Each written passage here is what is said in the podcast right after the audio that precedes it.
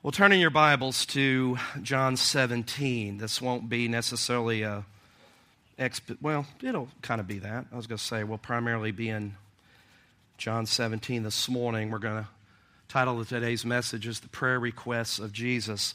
Back um, probably around I don't know mid early 90s, give or take, there was uh, some of you may remember that this there was a expose on 2020 and uh, they had uh, done a uh, expose on uh, a certain group of TV preachers, evangelists, or whatever. And again, I'm not saying everything was done correctly on either side, but one in particular that was uh, they did an investigation uh, of in the Dallas area, who is not on television now, and you'll know why by if you remember is that when they went to their offices or headquarters, of course, I'm not advocating the ethics of this, but they a lot of times report dug around in their trash, you know, to find something. And what they found was bags of open envelopes where money or donations were taken out and prayer requests that weren't even taken out of the envelope, just tossed in the trash. And I think that more than um, probably anything, I mean, there was a lot of things, but that probably sunk that person more than anything. I mean, you know, you can argue about different things, but that just seemed to be kind of one of the lowest of the low kind of. Now, whether that person knew about, I don't know, but it was there, and they, and there was just something about, you know, and they showed little notes from, you know, maybe some grandma, somebody praying. Because again, a lot of the, these guys, not all of them, uh, you know, I watch David Jeremiah and Charles Stanley and Michael Youssef. There's a lot of great people on TV I really enjoy listening especially on Sunday morning. It, uh, sometimes I'm tempted not to preach their message when I come in here because I got all that going in my head. But, you know, if you send me this money I'm going to send you a personal note back. Well, that doesn't work when you're trying to keep up with 20, 30,000 people on a mailing list. And you have machines that fakes, you know, not fake, but it'll sign your name and look like a real pen. I mean, listen, come on. And, but yet, they are representing God and taking these prayer requests, and people believe it. Now, I'm thankful that when we pray to Jesus and we make our requests known to Him, we know that He hears our prayers, right? We don't have to be worried about being conned. Look at, I think these scriptures are on the, on the slides. Hebrews 7.25. There's two of them there, Romans and Hebrews. Therefore, He, Jesus, is also able to save to the uttermost those who come to God through him.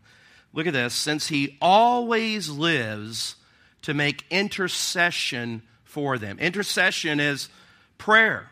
Now, how that works with Jesus and interceding and praying and, and all that, I don't know. I just know that Jesus is on the job with my needs. Amen? Are y'all okay today? Everybody good? Good. All right. Just make sure you're not uh, air conditioner got cranked up a little bit, and I see some of you already in your parkas. So uh, I'm not sure whether it's coming behind me or out that way, but uh, Lord, I feel it. All right, so uh, that's that's good for me, maybe not good for you. Romans 8:34. Who is he who condemns? It is Christ who died, and furthermore is also risen. Look at this. Who is even at the right hand of God, who also makes intercession for who? For us. Yeah.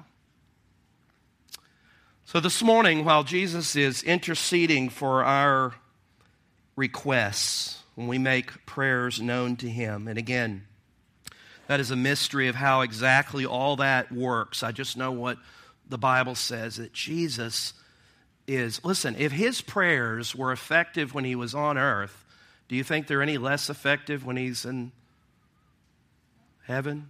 No, he's still praying. He's still interceding. He's still working on our behalf. And so this morning we want to look at four, at least that I've found. There's probably some more, but four requests, prayer requests of Jesus. But before we do that, let's pray and ask the Holy Spirit to. Um, to communicate to us through His Word. That's how He works, His Word and Spirit. And, uh, and I believe that if you um, if you're intentional this morning and you have a Bible and you take notes, I believe God will speak to us. He might even speak to us if you don't take notes. But I think when you're intentional and you say, Lord, I want to receive something, I, am ready. I'm ready, Lord. Talk to me today. Uh, I believe He will answer that prayer. That's a prayer request. So let's pray. Father, in Jesus' name, we pray that your word would, Lord, just open our hearts today and rekindle warmth and fire and passion for you and your presence. Lord, perhaps we are still feeling dulled by all the activity in the past month and weeks. And Lord, we come in with a whole array of things on our hearts and minds and busyness and needs and families and all sorts of things. But Lord, for the next 40 minutes, Lord, I pray that you would give us uh, a concentration and to be intentional to say, Lord, speak to your servant today. And so, Lord, the words of my mouth and the meditation of my heart be pleasing and acceptable in your sight. I pray in Jesus' name, amen. Well, John 17 are several of these. Uh, there'll be one exception here, but notice with me four requests of Jesus in Scripture. Number one, Jesus prays for the unity in the church. Prays for the unity in the church. John 17, and I believe uh, this will be on the screen. I put uh, some of these on the screen.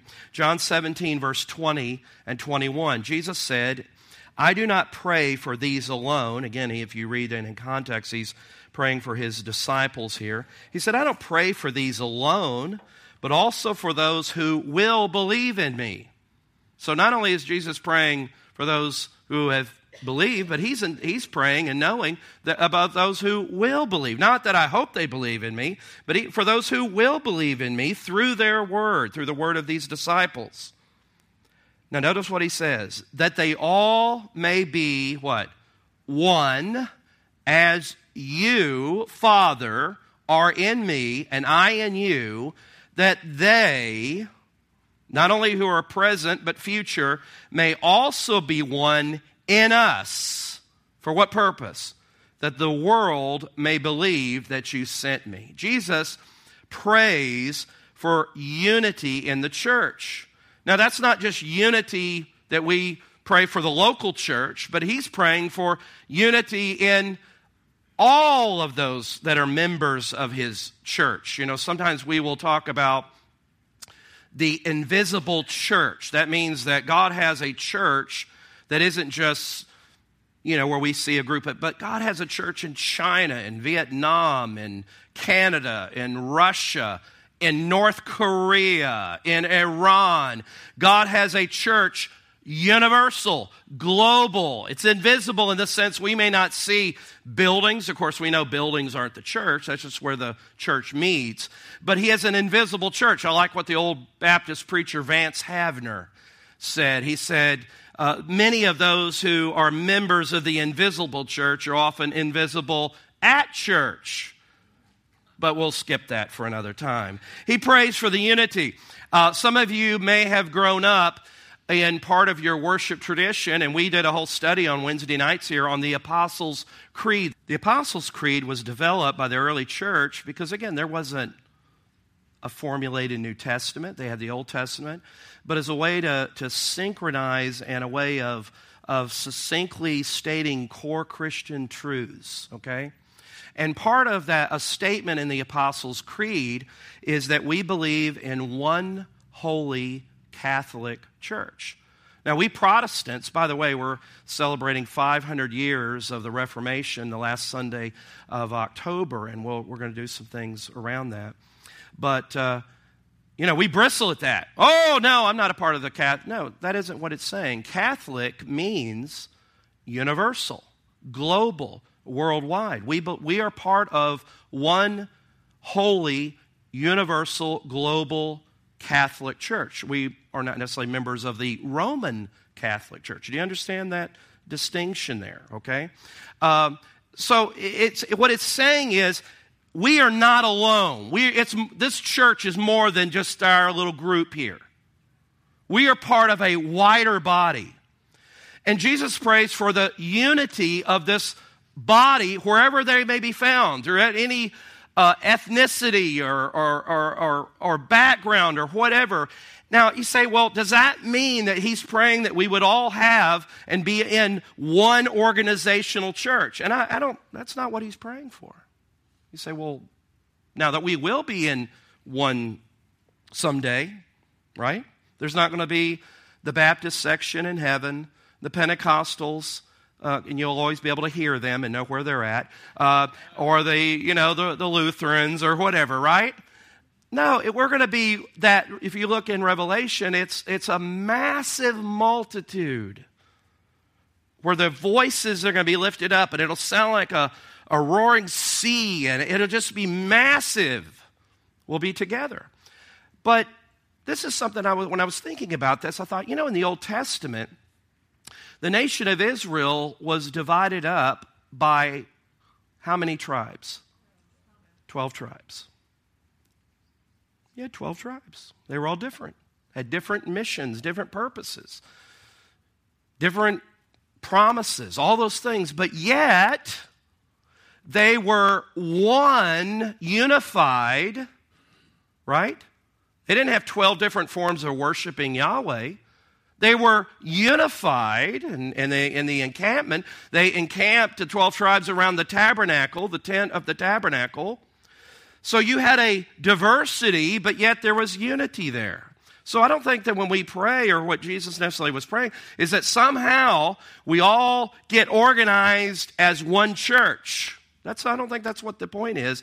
But that we are unified in one spirit in one love under the banner of the kingdom of God, under Jesus. We're going to have differences. There are differences, and this doesn't mean that we just throw out all our belief systems and kind of just whittle it down to the most narrow statement. People will say, oh, we just should throw out doctrine and just believe in Jesus. My friend, your doctrine will determine your Jesus. Do you believe in the Mormon Jesus? Well, doctrine determines, doctrine is what we believe, what we believe the Bible teaches. So, you know, it sounds cute, but it's not really helpful.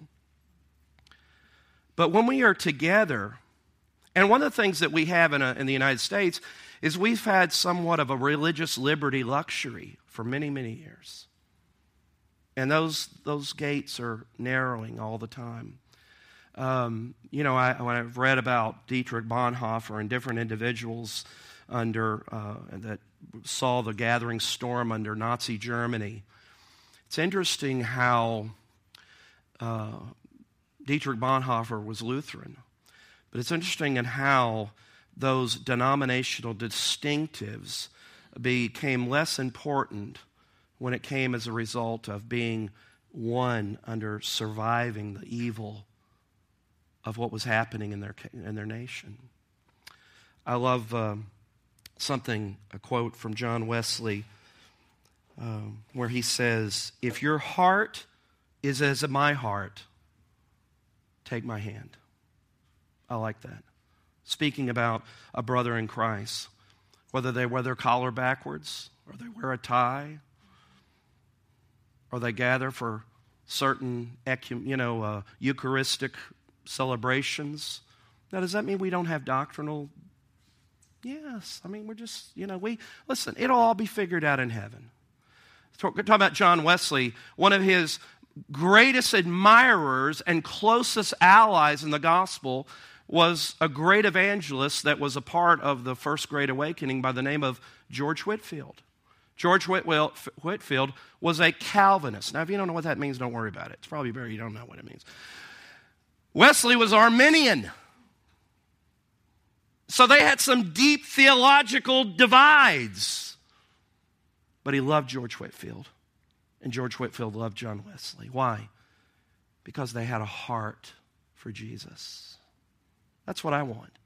I want a heart. And so if if this brother has a heart for Jesus, we may not take communion, we may not do certain things the same way, but you know what? If they love Jesus and they believe that Jesus was born of a virgin, they believe that he is God sent, he is God of very God, that he lived a perfect life, he died a perfect death, he resurrected perfectly so he can be a perfect Savior. Take my hand. You have my heart. You're my brother. You're my sister. Wait a minute. He, they don't baptize the way we baptize. I, you know, I don't see that as the criteria. Is that important? I believe it is. Am I going to divide fellowship over it? No. I'm not going to say I can't. Now, if this person embraces things that are clearly anti Scripture, then we break fellowship. I was a part of a group of ministers in, uh, that met in uh, Illinois and we met for breakfast, um, I don't know, once a month or so. And right before I left, one of the things that was going to break that group apart was one of the pastors there became very vocal in his support of same sex marriage. And us as brothers, we just said, well, you know, that's, he said, I'm following my denomination in that. I'm not going to buck that. And you say, well, you can, fine, but we break fellowship here because that's not a, that's not a minor issue. You hear what I'm saying? So, in other words, if I'm, I'm not going to have a, I'm not going to join together in having a unity breakfast with a Unitarian or a Mormon or Jehovah's Witness, because those are distinct differences, biblical differences. Those are, those are deep rooted barriers that Scripture does not embrace those many views of some of those groups. So therefore, there is a, there is a separation there. But if we come together and you, you embrace the Jesus of the Bible and you believe that He's the only way, the only truth, the only life, no one can come to the Father except through Him. I'm like Wesley, take my hand. You got my heart. Because that's my heart. Is that your heart? Do you believe that? Some of you do. Good. We're, we're making progress. Disunity in the church at large. Listen, folks, it costs us our credibility. How can you all believe that, that, that Jesus is the only way, and yet you're, you're, you're, you're always arguing? One of the worst things that has happened to Christians and churches is blogs and Twitter feeds. Sometimes my, I, have, I follow certain people on Twitter that are different, anyway, pastors and groups and theologians or whatever, and, and if you can afford a, a, camera on your phone and, and get a YouTube video up, I am amazed at the time some of these people have to be arguing about some of the stupidest things. I don't want to even bore you, but they are just so I mean, my brain wants to explode sometimes.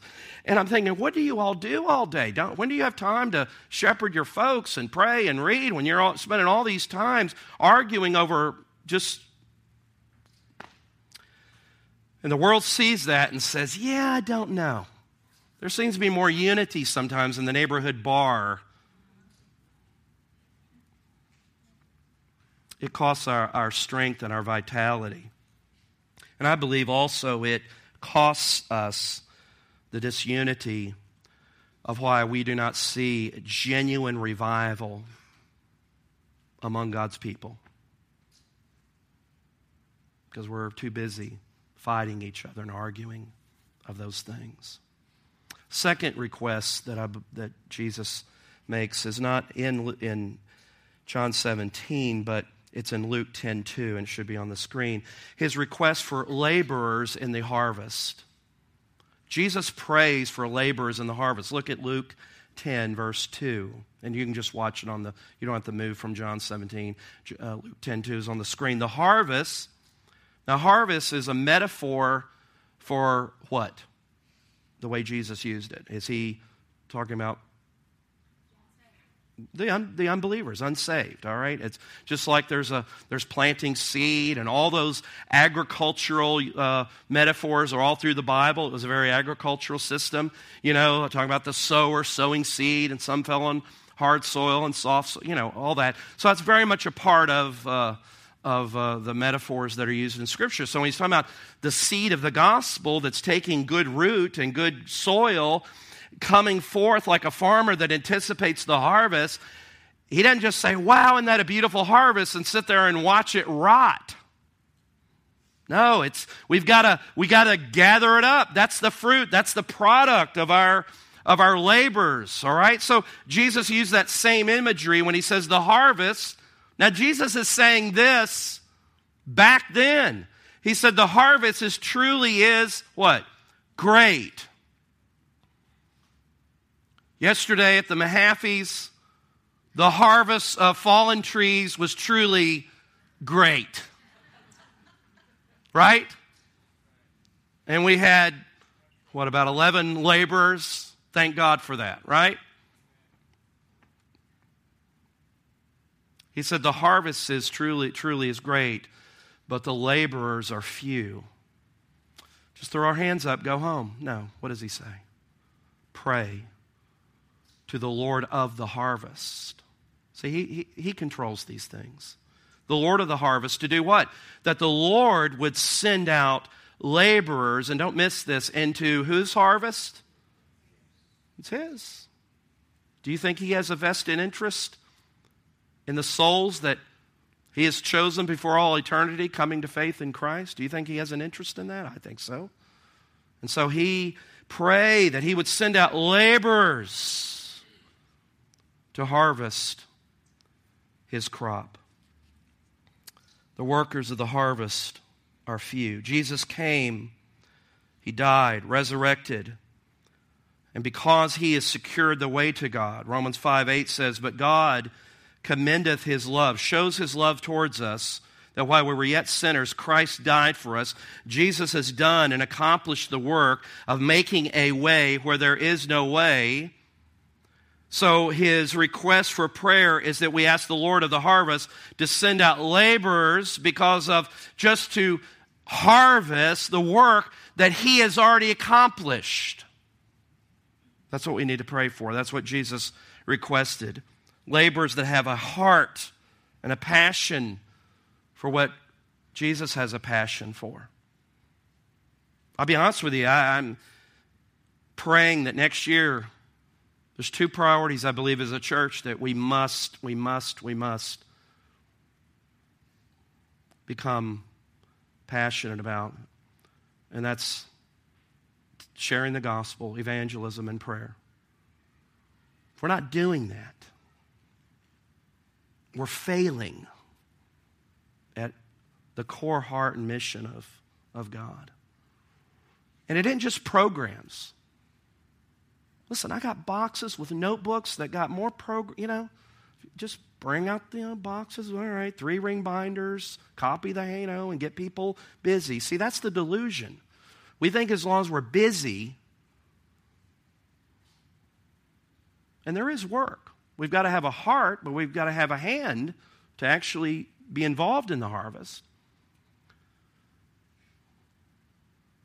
Was my heart 100% out in those trees yesterday, I will confess to you, my Carl, my heart wasn't always there. But my hands and body were. you know, when that alarm went off Saturday morning, of all nights, I didn't have a great sleep that night, been kind of dealing with sickness. My heart was not excited. But you know what excited me? When I got there, I was around those guys, and we were doing something that blessed me. And then I looked at my clock and watch. I thought, wow, it's noon. It's time. It's already done. By the way, he has a lot more to do. So if you messed out on that blessing, don't feel guilty. You can redeem that. Just talk to Carl over there. Good to see you there, brother. Good to see you today. Third, second, or uh, uh, third request is Jesus' request, John 14. So if you're in John 17, just hang a left and go to John 14. request for Holy Spirit power.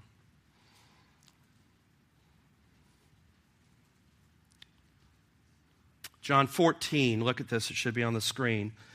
Verse 16, Jesus says, And I will pray the Father, to the Father, and he will give you another helper. Helper is one of the identities and names of the Holy Spirit.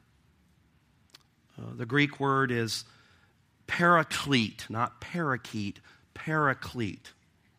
The Holy Spirit is not a parakeet. Paraclete means in the Greek one who comes alongside. Isn't that a wonderful picture? Jesus says, I'm not going to, in another place, he said, I'm not going to leave you as orphans. I'm going to send one. He, he said, It's better that I go because if I don't return, I can't. And so the Holy Spirit, see, when the disciples were with Jesus, they were only with Jesus as long as they were with Jesus. The Holy Spirit has been poured out, and we're with Jesus all the time. How? Because the Holy Spirit has a mission. He does not give it, he does not take attention to his own, but he draws attention to Jesus. So the Holy Spirit power is more of the presence of Jesus in my life. Do we need that? I do. Do we want that? That's, the, that's where the jury's out sometimes. Do I really want it? I don't know. I don't want it if it's going to make me look like a crazy nut. I'm not asking you to look like a crazy nut. It's amazing when the Holy Spirit, I love something Jim Cymbala. How many of you know Jim Cymbala? That, not know him, but know his name. Mike, you may know him.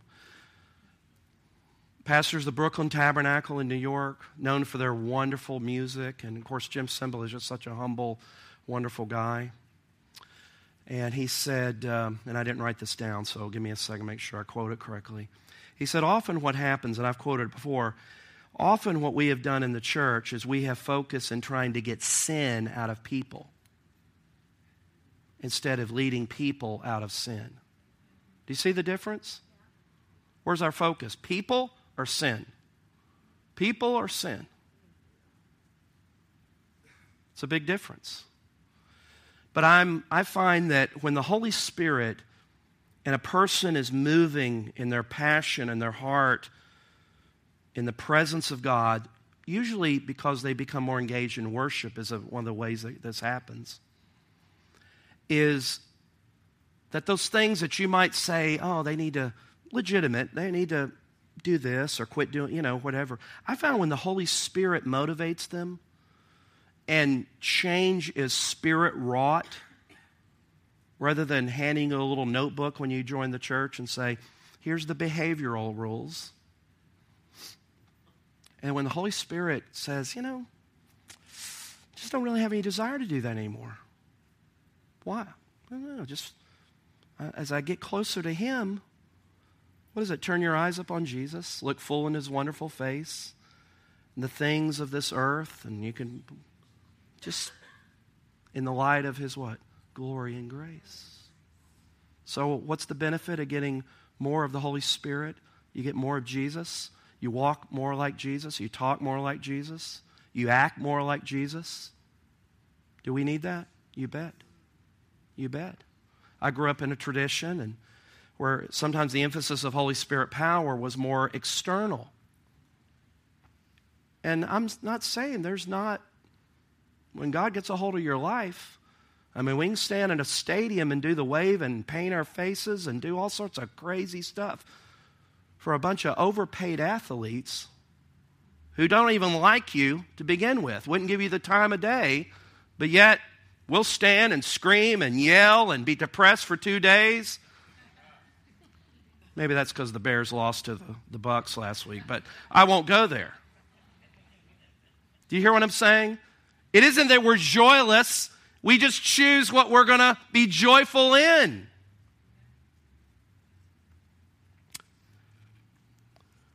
Grace Church needs now, tomorrow, more genuine, authentic Holy Spirit power. Zechariah chapter 4, verse 6 says, This is the word of the Lord to Zerubbabel. Don't worry about Zerubbabel. Not by might, nor by power, but by my.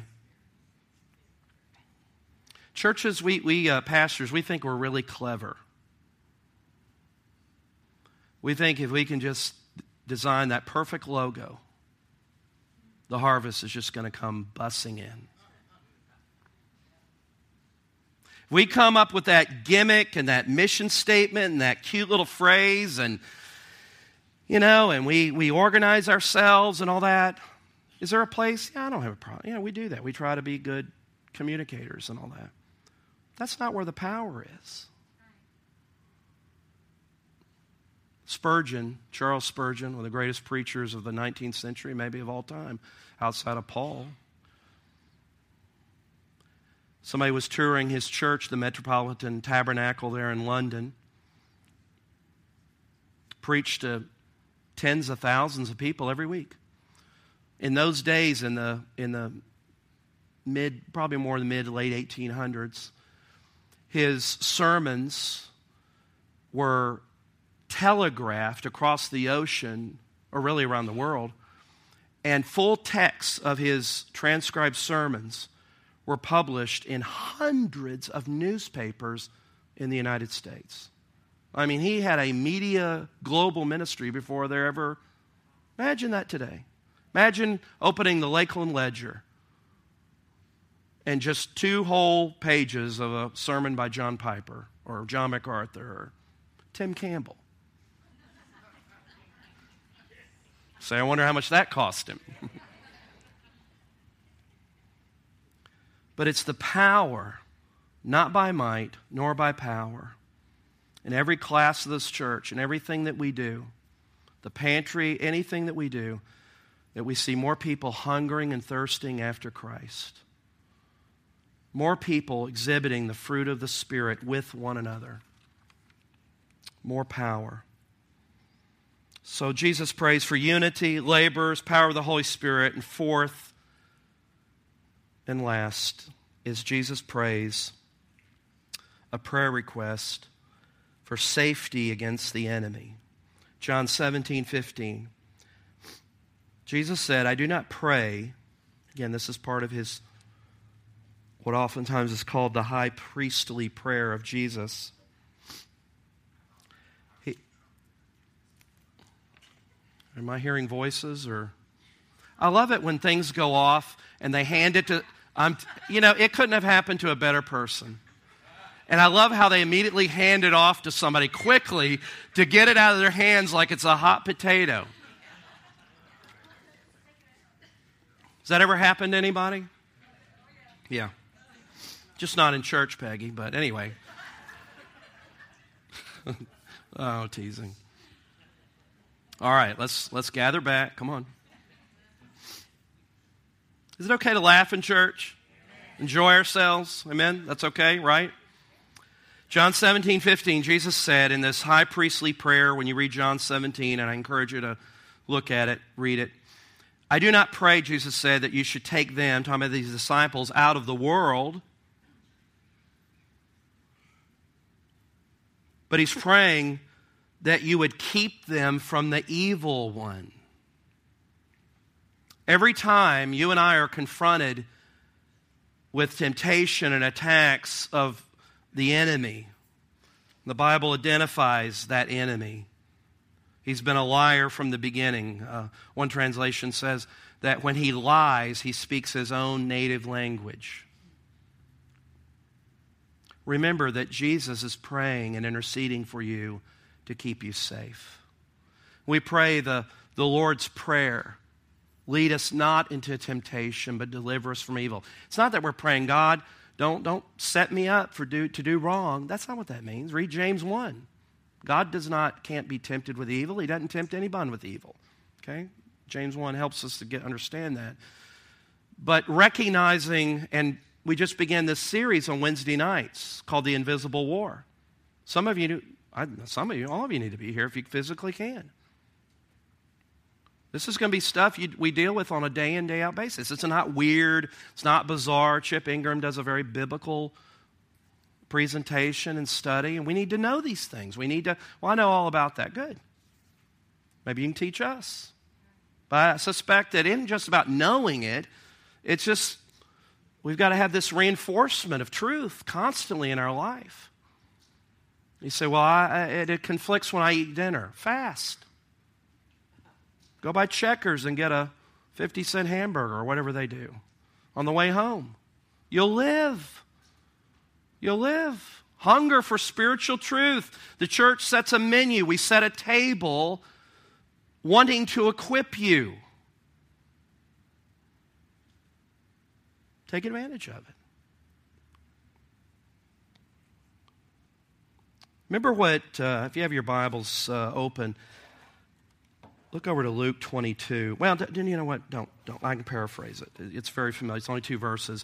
Remember in Luke 22, you may, if you want to jot a note. In fact, it may be, I'm not sure if I have the scripture on the screen, Luke 22, Luke 22, 32. Do I have that? Okay, that, but I wanted to read verse 31, but I'll paraphrase it. This, if you remember, this is right as Jesus was, the night that Jesus was betrayed and of his arrest, and before all that took place, Jesus looks at Peter and says this, and I'm going to paraphrase verse 31. Jesus says to Peter, Imagine Jesus saying this to you. Jesus says to Peter, Peter, Satan has, has requested to sift you like wheat. In other words, Peter, Satan, he's coming after you big time by name. He is asked, because if you read Job, you understand a little of those things. We can't get into it now. But notice this is verse 32 is what Jesus said after the bad news. But I've prayed for you. It ain't going to happen. That's a good prayer that I need in my life. Tim, Satan, he's tried to get a hook in you. He's tried to get a hook in you. but I've prayed for you, and I have all authority. Listen, one prayer, Jesus, is better than anything else you or anybody else can give you. Jesus says, Peter, I have prayed for you, what? That your faith should not fail. Do you need Jesus interceding that our faith would not fail? You bet. Jesus prays for safety against the enemy, and he's still praying for our protection. Even you say, but yet uh, there's there's times, and maybe this man, I just I just blew it. I just failed. I I let the enemy just trip me up. Does that mean I'm not a believer? Not necessarily. I believe that if it bothers you and it brings conviction, that's a sign that the Holy Spirit is in you and you are a believer.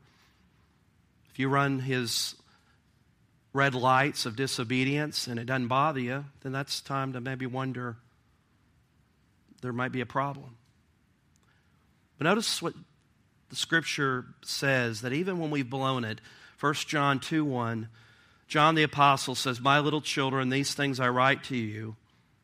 What he wrote previous, why he's writing this 1 John letter so that you may not sin. And if anyone sins, we have a what? We have a advocate. We have an advocate with the Father, Jesus Christ the righteous. Now, don't get an idea that when we blow it, when we sin, that Jesus is up there trying to talk the Father and to say, "Yeah, you know, come on, he is a good guy. Really love him, really care about." That's not what this means. It's not that he's in eternity constantly trying to talk God the Father into loving us and not just bringing down the hammer. That's not what this is. It's part of the whole intercessional ministry of our high priest. Read Hebrews and uh, theology, they call this the session of Christ, meaning that Christ in his glorified kingly state is at the right hand of the Father. He's part of, he's part of that kingly rule. and his work and intercession for us didn't cease. It's continuing. Even when we blow it, Jesus is praying like he prayed for Peter that our faith would not fail. I need those prayers. Hebrews 9:24 is part of this context of Jesus and his priestly role now ascended to the to heaven. For Christ has not entered look at this it's on the screen. Christ has not entered the holy places made with hands like the human priests did which were merely copies of the reality of the true. But Christ as our high priest now has entered into heaven itself to appear in the presence of God for who? Does that move you? He's in the presence of God for me. I have an advocate. I have a I have one who is eternally for me on my side. And as Roman 8, Romans 8, Paul said, Who shall separate us from that love?